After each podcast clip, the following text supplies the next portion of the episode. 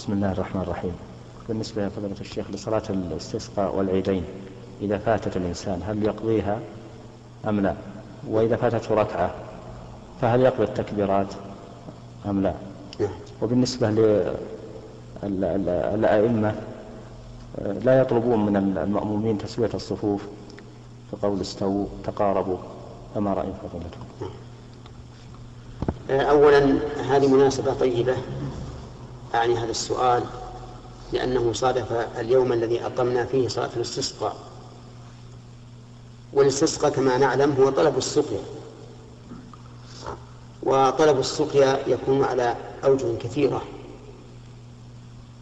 قد تستسقي وأنت في السجود وقد تستسقي وأنت في مجلس بين أصحابك وقد يستسقي خطيب يوم الجمعة وقد يخرج الناس إلى مصلى العيد ليصلوا صلاة الاستسقاء وصفة صلاة الاستسقاء كصلاة العيد.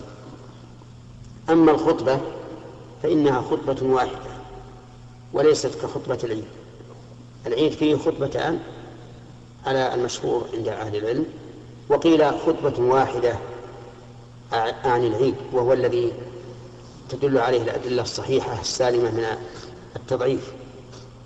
أن خطبة العيد خطبة واحدة لكن كان الرسول عليه الصلاة والسلام يخطب الناس الرجال أولا ثم ينزل إلى النساء فيعظهن. أما الاستسقاء فهو خطبة واحدة حتى عند حتى على قول من يرى أن صلاة العيد لها خطبتان فهي خطبة واحدة إما قبل الصلاة وإما بعد الصلاة فالأمر كله جائز. لو أن الإنسان حين حضر إلى مصلى العيد وهو الإمام استقبل القبلة ودعا وأمن الناس على ذلك لكان كافيا. وإن أخر الخطبة إلى ما بعد الصلاة فهو أيضا كاف وجائز. فالأمر في هذا واسع. وإنما قلت ذلك لئلا يستنكر أحد ما قد يفعله بعض الأئمة. من الخطبة والدعاء في صلاة الاستسقاء قبل الصلاة. فإن من فعل ذلك لا ينكر عليه لأنه قد فعل سنة ثابتة عن النبي صلى الله عليه وآله وسلم. أما إذا فاتت الإنسان صلاة صلاة الاستسقاء فأنا لا أعلم في هذا سنة عن النبي صلى الله عليه وآله وسلم. لكن لو صلى ودعا فلا بأس. وأما صلاة العيد فإنها لا تقضى إذا فاتت لأنها صلاة شرعت على وجه معين وهو حضور الناس واجتماعهم على إمام واحد. فإذا فاتت فإنها لا تقضى بخلاف صلاة الجمعة فإن صلاة الجمعة إذا فاتت لا تقضى أيضا لكن يصلي بدلها ظهرا لأن هذا وقت الظهر. فإذا لم يتمكن من الجمعة صلى الظهر. أما العيد فلم يرد عن النبي عليه الصلاة والسلام عنها بدل فإذا فاتتك مع الإمام فقد فاتتك ولا ولا يشرع لك قضاؤها. وأما بالنسبة للتكبيرات فإنك إذا دخلت مع الإمام في الركعة الأولى بعد انتهاء التكبيرات فإنك لا تعيد التكبيرات.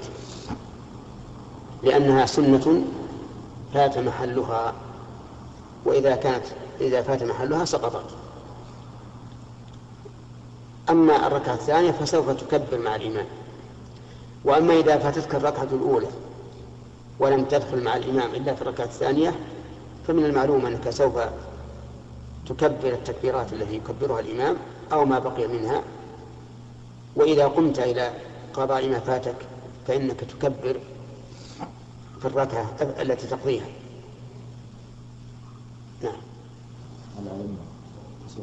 نعم. أما طلب الأئمة تسوية الصفوف في صلاة العيد وفي صلاة الاستسقاء فإنه مشروع كغيرهما من الصلوات. وذلك لأن الناس إذا لم ينبهوا على هذا ربما يغفلون عنه. فكل صلاة يشرع فيها الجماعة فإنه يشرع للإمام إذا كان إذا كان الناس صفوفا أن ينبههم وأن يقول استووا اعتدلوا. وأما قول بعض الأئمة استقيموا فإن هذه لا أصل لها ولم ترد عن النبي صلى الله عليه وعلى آله وسلم. وقد بحثت عنها وسألت بعض الإخوان أن يبحثوا عنها فلم يجدوا لها أصلا عن النبي صلى الله عليه وسلم أنه كان يقول بدل أقيموا صفوفكم استقيموا.